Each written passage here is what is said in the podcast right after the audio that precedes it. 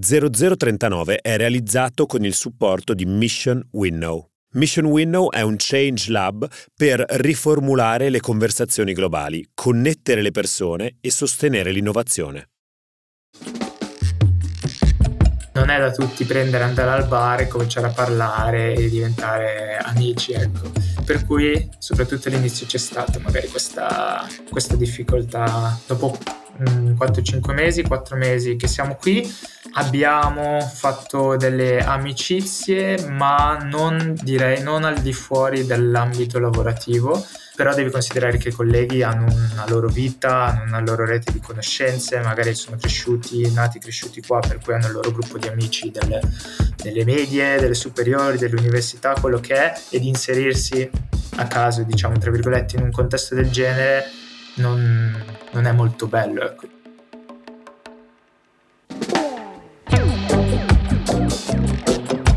C'è una cosa che accomuna tutti gli expat che chiamano in Italia, il prefisso 0039.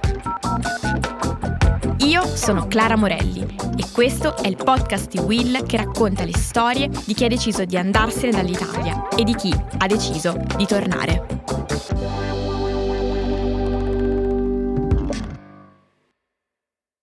In questo episodio di 0039 affrontiamo un tema importantissimo, come fare a sentirsi a casa quando si va all'estero. Gli aspetti psicologici e sociali sono estremamente importanti. Pensate che il 42,8% degli espatriati cita il non avere una rete sociale di supporto come il più grande fattore di stress che può evolvere in questioni di salute mentale nel 50% dei casi, la metà.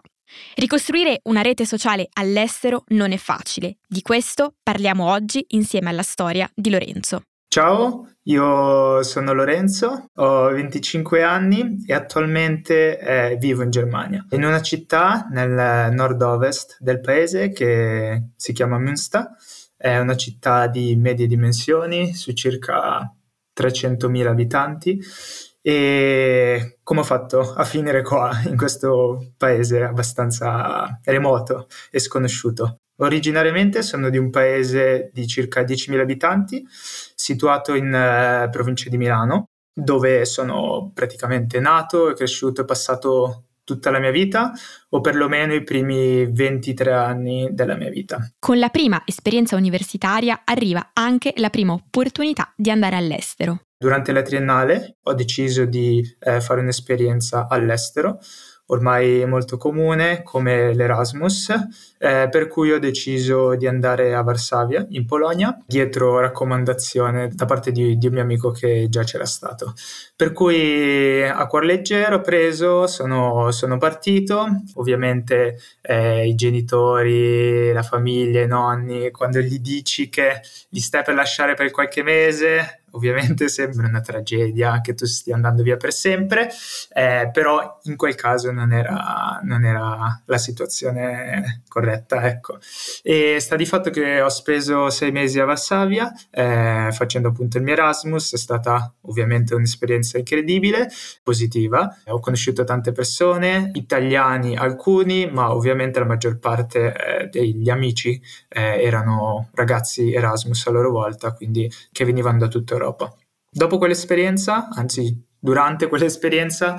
eh, ho capito, ho iniziato a capire per davvero che eh, mi trovavo a mio agio in situazioni del genere, quindi con altre persone eh, provenienti da paesi differenti, eh, che la lingua, in quel caso l'inglese usata per comunicare, non era troppo un problema e che quindi io in futuro avrei voluto ripetere un'esperienza del genere. Non sapevo bene a che livello, con quanto diciamo commitment, con quanto volontà, però volevo rifarla. Questo mi ha spinto poi eh, durante il master che ho sempre fatto a, a Milano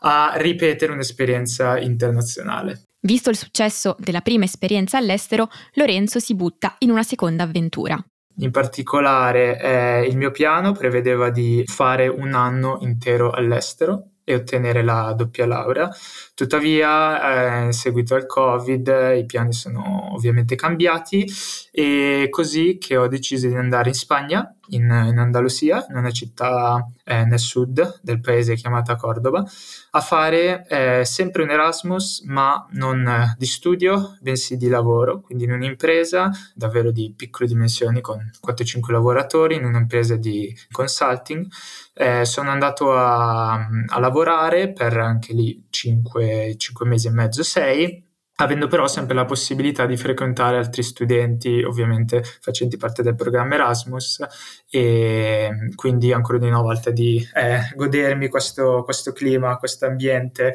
sempre studentesco. Quindi ovviamente con, connesse tutte le attività, uscire magari spesso alla sera, durante il giorno, durante il pomeriggio idem, godersi il tempo a disposizione, dato che sapevo anche che era limitato avendo la certezza di ritornare a casa ad un certo punto. Questo accadeva eh, ormai due anni fa. Una semplice curiosità per la vita all'estero diventa un'esperienza di Erasmus molto positiva e poi l'occasione di un incontro molto speciale. Quell'esperienza ovviamente ha cambiato la mia vita perché, oltre a ciò che ho vissuto eh, a livello di, di esperienza formativa, ho anche avuto la, la possibilità, la fortuna di conoscere eh, colei che attualmente è la mia fidanzata, una ragazza che si trovava anche lei in Spagna, non per eh, fare l'Erasmus, ma aveva deciso di trasferirsi momentaneamente per alcuni mesi, che poi si sono rivelati un, un paio d'anni in totale. Ehm, sempre a Cordova. Per cui ci siamo messi insieme e eh, a quel punto, quando io sono tornato in Italia, mi sono trovato davanti a un bivio, ovvero continuare questa relazione eh, a distanza che era iniziata oppure prendere e partire o forzare l'altra persona a venire in Italia. Eh, per cui di comune accordo ovviamente abbiamo deciso di eh, trasferirci entrambi in Spagna in un'altra città, eh, a Valencia, per cui è sempre una bella città sul mare, internazionale, con molti studenti provenienti da, da tutta Europa e tutto il mondo. Così che eh, a settembre dell'anno scorso ci siamo per l'appunto trasferiti lì e abbiamo iniziato una nuova vita per entrambi ovviamente una nuova avventura perché eravamo in un nuovo posto, non conoscevamo ovviamente nessuno, avevamo solo visitato la città un paio di settimane, ci era piaciuta per cui avere requisiti ecco, eh, per soddisfare le nostre necessità ma tutto il resto era, era, sconosciuto, a partire dalla convivenza tra noi due, ad esempio, eh, ma anche per quello che riguardava il lavoro, avendo io terminato gli studi, o meglio, avendoli poi terminati nel giro di un paio di mesi ed essendo lei ormai già laureata da qualche mese eh, e quindi in cerca di lavoro. Il passaggio dallo studio al lavoro non è mai semplice e quando questo avviene all'estero le complicazioni aumentano. Durante la nostra permanenza a, a Valencia, già ovviamente dalle prime settimane, la necessità era quella di trovare un lavoro per pagare la renta, l'affitto e le bollette e via dicendo, eh, perché ormai eh, non essendo più in Erasmus, la borsa Erasmus è stata ampiamente terminata, per cui io primo, le prime settimane le ho dedicate al, alla scrittura della tesi, eh, dopodiché mi sono buttato a capofitto nella ricerca di un lavoro. La mia ragazza ha fatto lo stesso, lei essendo in una situazione un po' diversa dalla mia, ha trovato un po' più difficoltà durante la ricerca del lavoro. Lei è graphic designer e quindi ovviamente l'ambito grafico non offre tantissime possibilità o comunque se le offre non sono spesso remunerate in modo adeguato, non ti permettono magari di vivere autonomamente, soprattutto in paesi come come la Spagna, che è molto simile all'Italia in questo. Ehm, Come è andata la ricerca di lavoro per entrambi? Lei ha continuato a lavorare in modo autonomo, come lavoratore autonomo, per eh, i mesi seguenti, trovando dei clienti tedeschi. Essendo comunque lei tedesca, si rivolgeva al mercato tedesco per facilità di comunicazione, per un fattore economico, ovviamente, e quindi lavorava in remoto da casa, su, da casa nostra, nella sostanza lei, io nella mia, e io facevo lo stesso perché appunto dopo in realtà un, tre settimane di ricerca ho trovato un lavoro. Full remote, quindi anch'io mi trovavo appunto a casa mia, nella mia camera, a lavorare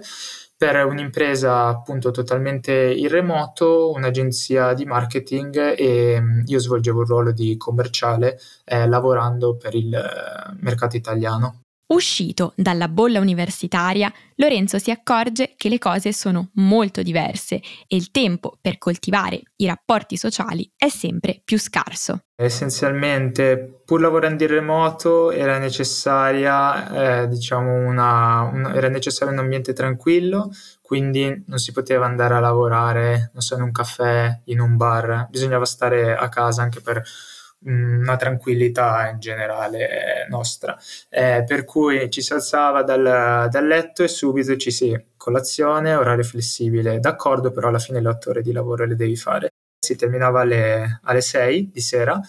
a quel punto diciamo eh, la scelta era magari ecco attivare il lato sociale e quindi prendere, uscire, fare cose oppure andare a fare la spesa, cucinare, passare l'aspirapolvere, eh, fare bucato, eccetera. Che magari queste cose prima non, non ci si fa troppa attenzione, magari si, si vive con i genitori oppure uno si lascia un po' andare, non so, è ancora giovane, tra virgolette, e quindi non ci, non ci fa da troppo caso, ma a un certo punto queste cose assumono rilievo e portano via tempo, e quello è il punto, ed energie. Trovare occasioni sociali non è facile, ma con un po' di fortuna quindi questo si riflette magari in una carenza de, di aspetti sociali che, che, si può proiettare nel tempo. Nel mio caso, anzi nel nostro caso specifico, abbiamo avuto modo di eh, avere qualche rapporto grazie anche alla nostra conquilina che avevamo, eravamo io e la mia ragazza e questa conquilina che andava all'università per cui qualche suo, ad esempio, compagno di, di università veniva in casa a trovarci con uno, uno, un paio di essi abbiamo fatto amicizia, abbiamo stretto un rapporto che poi è durato nel tempo durante tutti i mesi in cui stavamo, siamo rimasti lì. Eh, questo però ovviamente è stato una cosa quasi passiva, direi, nel senso è il, questo compagno che è venuto a noi e non noi che proattivamente siamo andati a ricercarlo, data anche la lingua, che comunque ti trovi in un paese diverso, ok che puoi parlare l'inglese, però in Spagna magari non lo masticano benissimo e lo spagnolo noi lo sapevamo, lo sappiamo tuttora, però non è da tutti prendere, andare al bar e cominciare a parlare e diventare amici, ecco. Per cui, soprattutto all'inizio c'è stata magari questa, questa difficoltà. Non è facile adattarsi a nuovi ritmi, ma forse non è neanche così male. Questo aspetto particolare magari può essere eh, considerato mh, da alcuni come uno shock, dato che se nell'esperienza o nell'esperienza Erasmus che io ho fatto in precedenza eh, gli eventi erano così tanti che a volte dovevi dire di no perché ti trovavi sempre catapultato in, eh, in un'uscita oppure in una festa oppure semplicemente andare a fare un giro parco, al parco perché avevi il pomeriggio libero e non dovevi lavorare, non avevi nulla da fare. Ecco, eh, quando sei magari in una fase della vita eh, successiva, anche se a livello temporale sono passati magari pochi mesi, eh, è un approccio diverso. Lorenzo però è fortunato e può contare sul supporto della persona con cui condivide questa avventura. Non ci sono più tutte queste possibilità e non si vengono neanche a creare da sole, devi andare tu a cercarti queste opportunità e non è sempre, non è sempre facile anche perché il, il, mood è differente, ecco direi. Eh, per cui magari ecco, ce la si può vivere non benissimo. Questo aspetto si è poi magari ripetuto, ecco, nella seconda esperienza all'estero, diciamo di vita che sto avendo perché appunto dopo quasi un anno passato a Valencia io e la mia ragazza ci siamo trasferiti, come dicevo all'inizio, in Germania, attualmente siamo appunto a Münster, questa città, questa cittadina città, e essenzialmente per due motivi. Il primo che eh, Valencia piaceva sia messa alla mia ragazza, ma non ci soddisfava del tutto a livello di grandezza della città, ovvero era un pochino troppo grande per quello che piace a noi e secondo dal punto di vista della natura ecco diciamo eh, al di là del mare le, la mancanza di vegetazione verde rigogliosa no? le foreste che a noi piace molto eh, per fare trekking o passeggiate era, era assente ed è invece ed è presente qui. Per cui la mia ragazza inizialmente ha mandato il suo curriculum in Germania, è stata accettata qui in,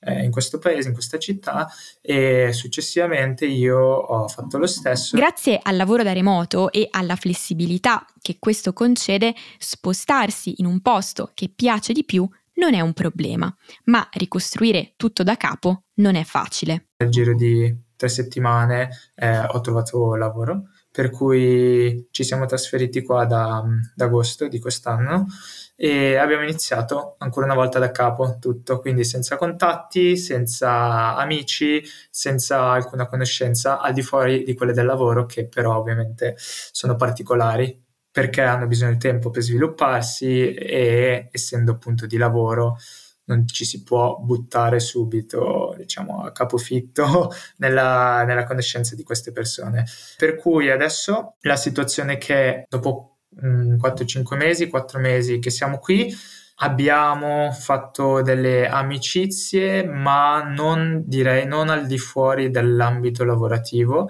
perché essenzialmente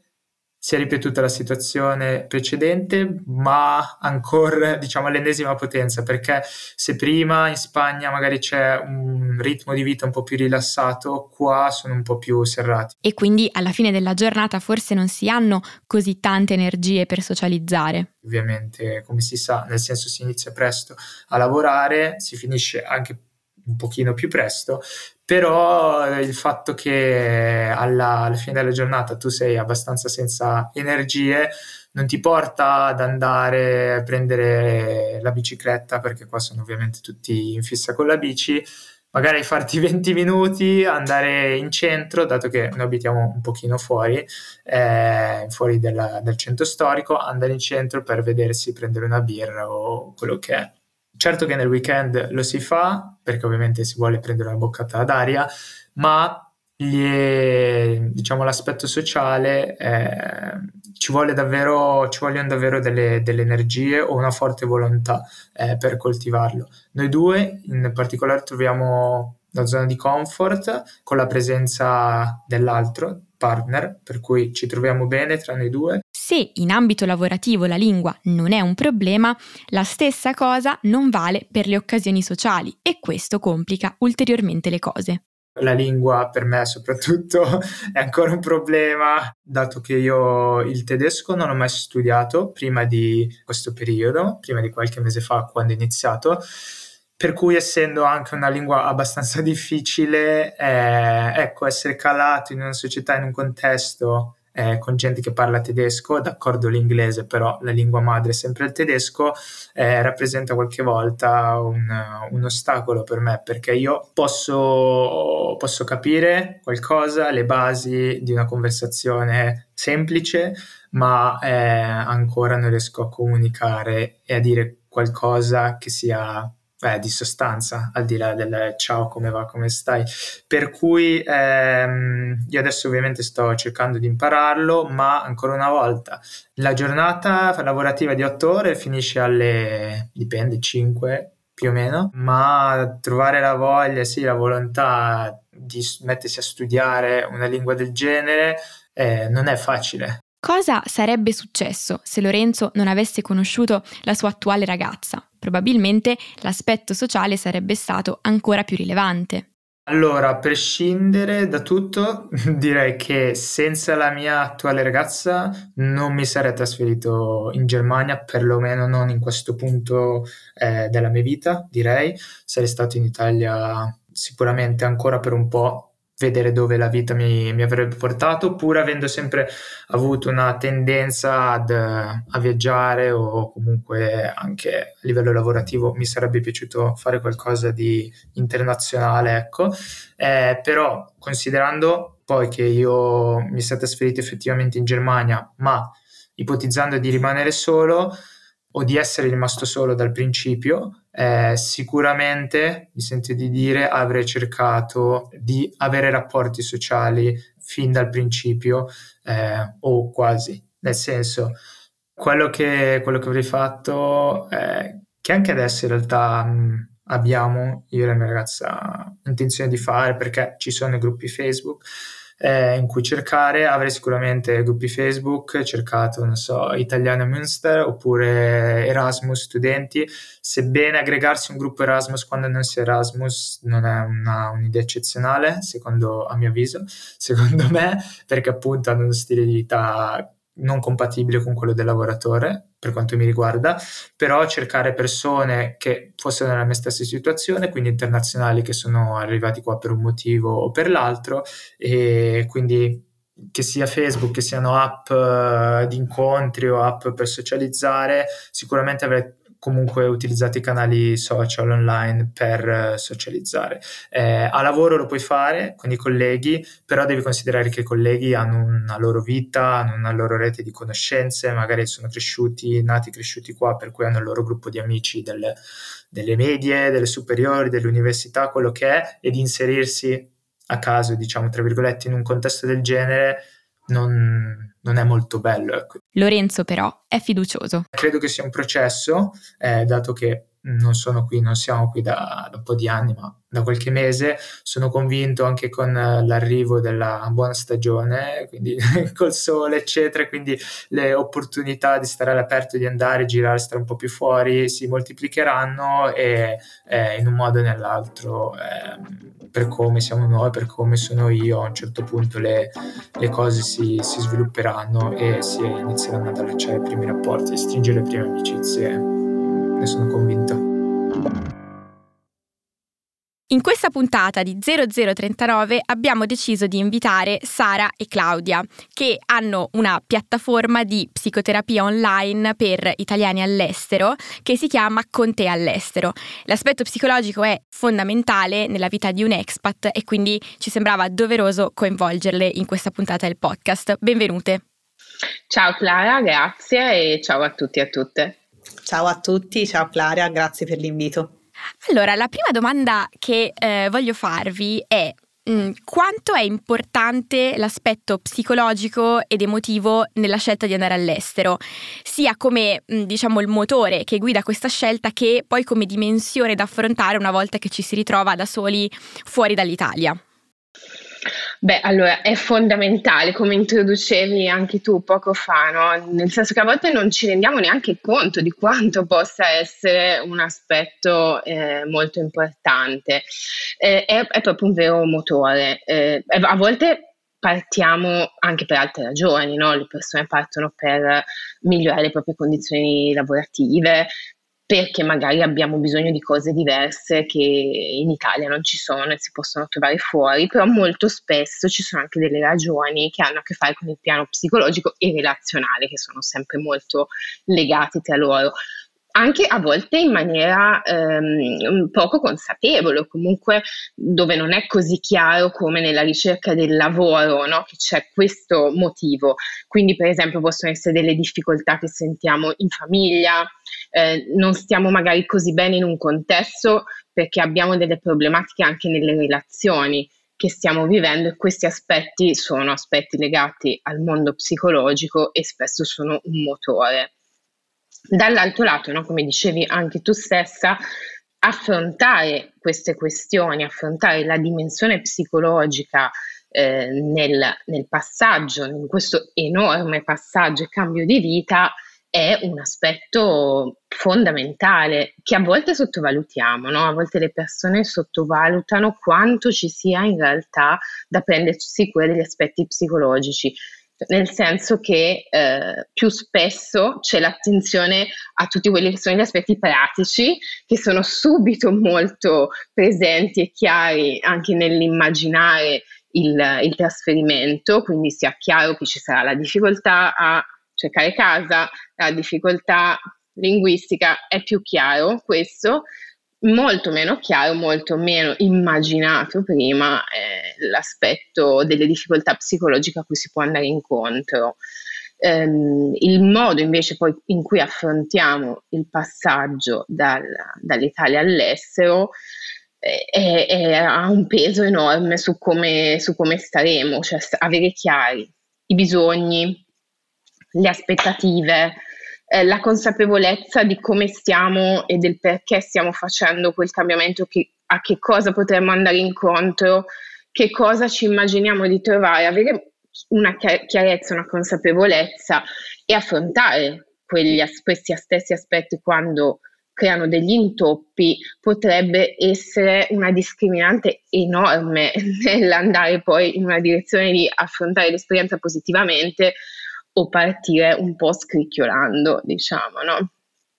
Mm, non so se Claudio vuoi aggiungere. Sì, no, mm, volevo aggiungere che appunto mh, mm, spesso si sottovaluta quanto è importante questo cambiamento. No, si parte a volte sulla scia di un entusiasmo, non sempre, però si parte sulla scia di un entusiasmo, quindi tralasciando il fatto che è un cambiamento di vita enorme e che quindi eh, quando arriviamo lì possiamo poi incrociare delle difficoltà. E farci accompagnare in questo, in questo passaggio può essere molto importante, anche perché avere chiaro, come diceva Sara prima, perché io sto partendo, perché sto scegliendo di cambiare vita quindi non solo su aspetti pratici, quindi devo cambiare lavoro, voglio essere più soddisfatto di alcune cose, ma anche su bisogni che sono un po' più uh, sotto il livello di consapevolezza in qualche modo è importantissimo per non prendere anche delle bastonate no? Per esempio se io parto cercando una sorta di riscatto per me stessa e penso di doverlo trovare immediatamente poi questo non avviene perché a volte non avviene subito quello che cerchiamo, allora può essere un problema se non, non l'ho messo in conto in qualche modo. E mh, mm, è una fase, la partenza, che è ricca di entusiasmo per fortuna, perché appunto è il motore poi che spinge a partire andare fuori, in cui poche persone pensano di farsi accompagnare anche da uno psicologo, da una psicologa appunto in questo processo di, di espatrio, ma eh, ci si pensa sempre quando poi arrivano delle difficoltà che eh, emergono in un modo poi anche più, più importante, più potente. Invece se mm, questo processo e questo accompagnamento avviene prima, a volte eh, quelle difficoltà che incontriamo ci vengono in mente perché ci abbiamo lavorato e sappiamo meglio come affrontarle. A volte alcune non si presentano affatto perché comunque eh, io ci ho lavorato prima e so che devo tenere presente tutta una serie di aspetti, quindi è molto importante potersi far accompagnare nel processo proprio di, di partenza, di espatrio, di decidere di cambiare vita, per farlo diventare un momento anche molto bello, no? Assolutamente. Secondo la vostra esperienza, insomma, voi lavorate anche con tanti poi italiani che effettivamente si trovano all'estero. Quali sono eh, le difficoltà più diffuse e mh, mm, i rischi sottovalutati? Ma un aspetto molto molto importante è quello delle aspettative. Uh, si collega un po' a quello che si diceva prima, non nel senso che non bisogna averne perché fa parte della vita, fa parte della persona, no? eh, avere delle aspettative rispetto a quello che poi si va, si va a trovare, però eh, la differenza la fa avere delle aspettative che possano essere verosimili con quello che io devo affrontare. Quindi mh, mm, non pensare magari che eh, tutto quello che mi aspetto sarà precisamente come me lo aspetto o che eh, sposto la mia vita da un'altra parte, la riprodurrò per come la conosco, perché eh, questo appunto poi può creare delle difficoltà anche grosse perché soprattutto in una fase iniziale ma mi viene da dire forse anche dopo perché poi cambiano tanti aspetti uh, di me all'estero, è molto importante eh, che io metta in conto che ci potranno essere delle cose molto diverse, che ci potranno essere delle difficoltà. Un altro aspetto che viene molto sottovalutato è quello di mh, non cercare molte informazioni sul paese dove io sto andando, quindi non informarmi sulla cultura, su, sulla lingua, sulle abitudini e poi ci si scontra forse facendo, facendo in modo che lo shock culturale sia più ampio di quello che poi inevitabilmente è quando ci si sposta. E, questi sicuramente, poi non so se Sara vuole aggiungere anche qualcosa rispetto a questo. Beh, eh, penso anche um, a un discorso sulle risorse personali, nel senso che quando ci si trova all'estero e a fare questa esperienza di vita diversa, ehm, si va incontro a delle sfide no, relazionali, eh, sociali, personali, ehm, che poi eh, quando spesso ci si guarda indietro, no, ci raccontano i nostri expat eh, riguardando la loro esperienza negli anni, all'indietro, ci dicono in questa eh, fase della mia vita ho scoperto delle risorse personali eh, che non immaginavo de- di avere o ne ho sviluppate altre che non avrei mai pensato mi potessero appartenere. Però per collegarci no, alle difficoltà, questo non, è, non avviene subito, non è un qualcosa di immediato, non è che io schiocco le dita e tiro fuori delle risorse, è un processo. E questo processo richiede anche una certa fatica in alcune fasi, una fatica che può accompagnarsi anche a delle domande più scomode. Ma avrò fatto bene? Eh, sarebbe meglio mollare tutto? Eh, questo fa parte però di quel processo per poter poi arrivare ad avere quelle risorse, a sentirle proprie metterlo in conto può aiutare molto eh, nel poi arrivare a trovarle quelle risorse ad esserne appagati e soddisfatti. Se invece non si considera questo e si richiede a se stessi, perché questo poi è anche un'altra di quelle aspettative no, che diceva Claudia, la richiesta a se stessi di essere subito pronti o pronte a um, fronteggiare, ad affrontare quelle che sono le sfide di una vita in un posto con abitudini, canoni, codici culturali diversi. Metterlo in conto invece eh, può cambiare il processo. Quindi diciamolo a tutte le persone che ci ascoltano, magari anche ci sono degli expat tra di voi, se vi siete mai fatti queste domande è assolutamente normale, eh, perché forse è anche questo, no? che um, non, è, non, avendo una consapevolezza di quella che è l'importanza della dimensione psicologica, magari ci si sente in qualche modo sbagliati a sentirsi in un certo modo, invece in realtà è proprio come dicevi tu un processo assolutamente normale. Quali sono dei consigli pratici che mh, mm, vi sentireste di dare per prevenire, diciamo, eventuali eh, difficoltà o disagi di chi va all'estero? Allora, una delle cose importanti che, che, secondo me è fondamentale poter fare, e la citava un pochino prima Claudia, provo ad approfondire, è ehm, documentarsi un po' prima, perché questo aspetto difficilmente viene portato avanti nella, eh, nella, nella fase del passaggio, del trasferimento, cioè chiaramente la cultura la si ehm, conosce a fondo standoci dentro, questo è inevitabile,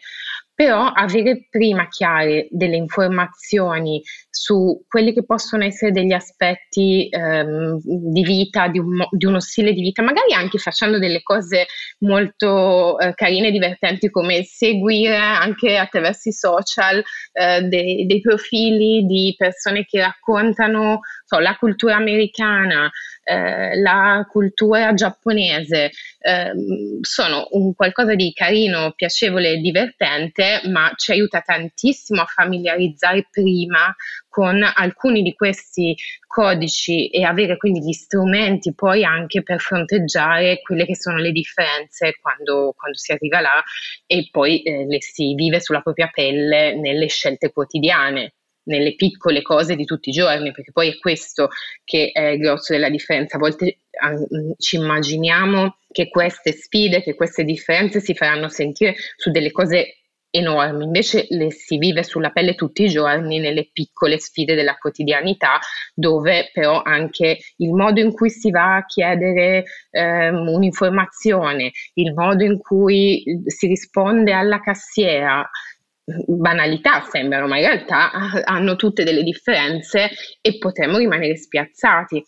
Penso anche per esempio ehm, nella, cultura, ne, ne, nella cultura americana, nelle modalità relazionali che si possono trovare almeno in alcune zone degli Stati Uniti, per esempio, può essere molto facile ehm, il cosiddetto attaccare bottone eh, in un locale. No? qualcuno viene ti chiede, eh, ti coinvolge in una conversazione. Per un italiano o italiana eh, è facile pensare che ci, ci, a parte che non è così scontato sentirsi a proprio agio subito in quella, in quella modalità, ma poi se invece si, ci si trova bene e eh, si chiacchiera, magari sia passato un'ora divertente, ci si aspetta anche che questo avrà un seguito difficilmente avrà un seguito invece nella realtà di, di, quel posto, perché si è stati bene, ma finisce lì. e magari nella nostra cultura ci aspettiamo che siamo stati bene, ci scambieremo un numero, ma non eh, in un'ottica di date, in un'ottica di trovarsi e mangiare una pizza insieme, invece lì spesso finisce lì. Se non lo sappiamo prima, ci sta che prendiamo delle batoste grosse, per questo dico ehm, avere degli elementi già chiari prima e laddove non li abbiamo, però mettere in conto che ci scontreremo con delle diversità che magari a volte non ci piacciono, però eh, bisogna trovare il modo di farci conti. Questo è un aspetto grosso. È super interessante. Dicevo che un altro aspetto fondamentale è quello delle relazioni, appunto l'accennava ora Sara, mm, forse anche per come siamo fatti noi, che poi siamo portati a creare a parte l'essere umano poi vive di relazioni, però l'italiano ne ha un bisogno anche di approfondire poi in un certo modo e mh, mm, credo che una cosa importante possa essere prima di partire cercare anche di mh, mm, trovare delle community mh, mm, internazionali o italiane nel posto in cui si sta andando. Spesso gli, gli italiani che partono e che vanno all'estero dicono no, non voglio uscire con italiani perché altrimenti non imparerò mai la lingua, non farò certe cose. Non credo che questo sia del tutto vero, nel senso se poi si rimane isolati soltanto con gli italiani, ok, può darsi che si facciano meno esperienze di quella cultura e di quel paese e di quella lingua, però probabilmente all'inizio, in una fase soprattutto iniziale, avere un punto di riferimento di una comunità italiana in quel posto ci può servire un po' per gli aspetti pratici, ma anche comunque per gli aspetti relazionali, quindi avere una base d'appoggio da cui partire e poi appunto ci sono tante community internazionali che rispetto a chi è del luogo è possibile che siano anche più propensi no? a creare dei legami, a creare delle amicizie in modo più veloce rispetto a chi vive nel paese dove arriviamo. Quindi anche questo è importante. Oppure fare riferimento anche a delle app per fare conoscenza, che sono tantissimo usate all'estero, magari in Italia lo siamo un po' meno, però sono fondamentali per poter eh, subito condividere la propria esperienza all'estero con qualcun altro, quindi affidiamoci anche a questo perché è molto importante. E l'ultima cosa che mi sento da aggiungere è il tempo, che è un aspetto fondamentale, darsi tempo, quindi non rimproverarsi se immediatamente non ci sentiamo a casa, se immediatamente non ci vengono naturali tutta una serie di cose, perché ci vuole tempo, perché eh, quello che è nuovo richiede tempo per abituarsi, per plasmarsi, per cambiare, per fare esperienza, quindi datevi tanto tempo.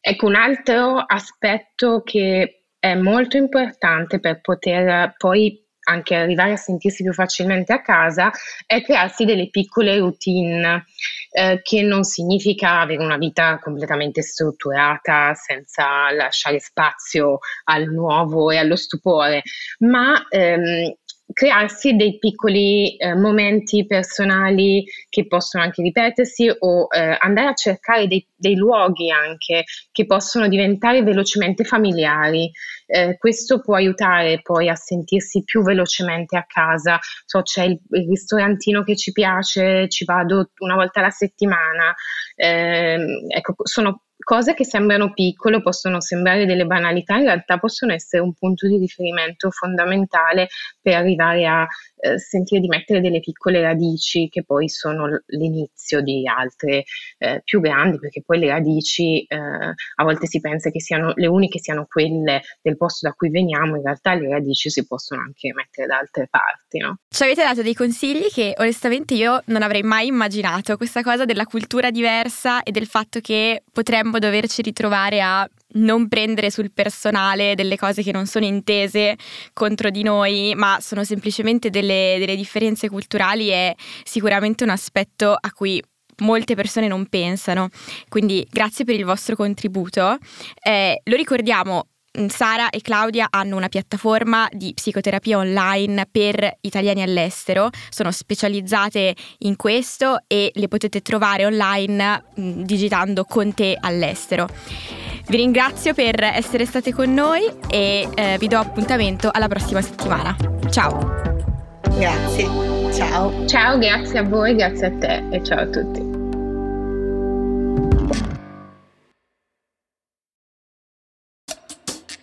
«0039» è una serie podcast prodotta da Will Media, scritta da Clara Morelli, cura editoriale Riccardo Bassetto, regia e sound design Lorenzo Marsiglia.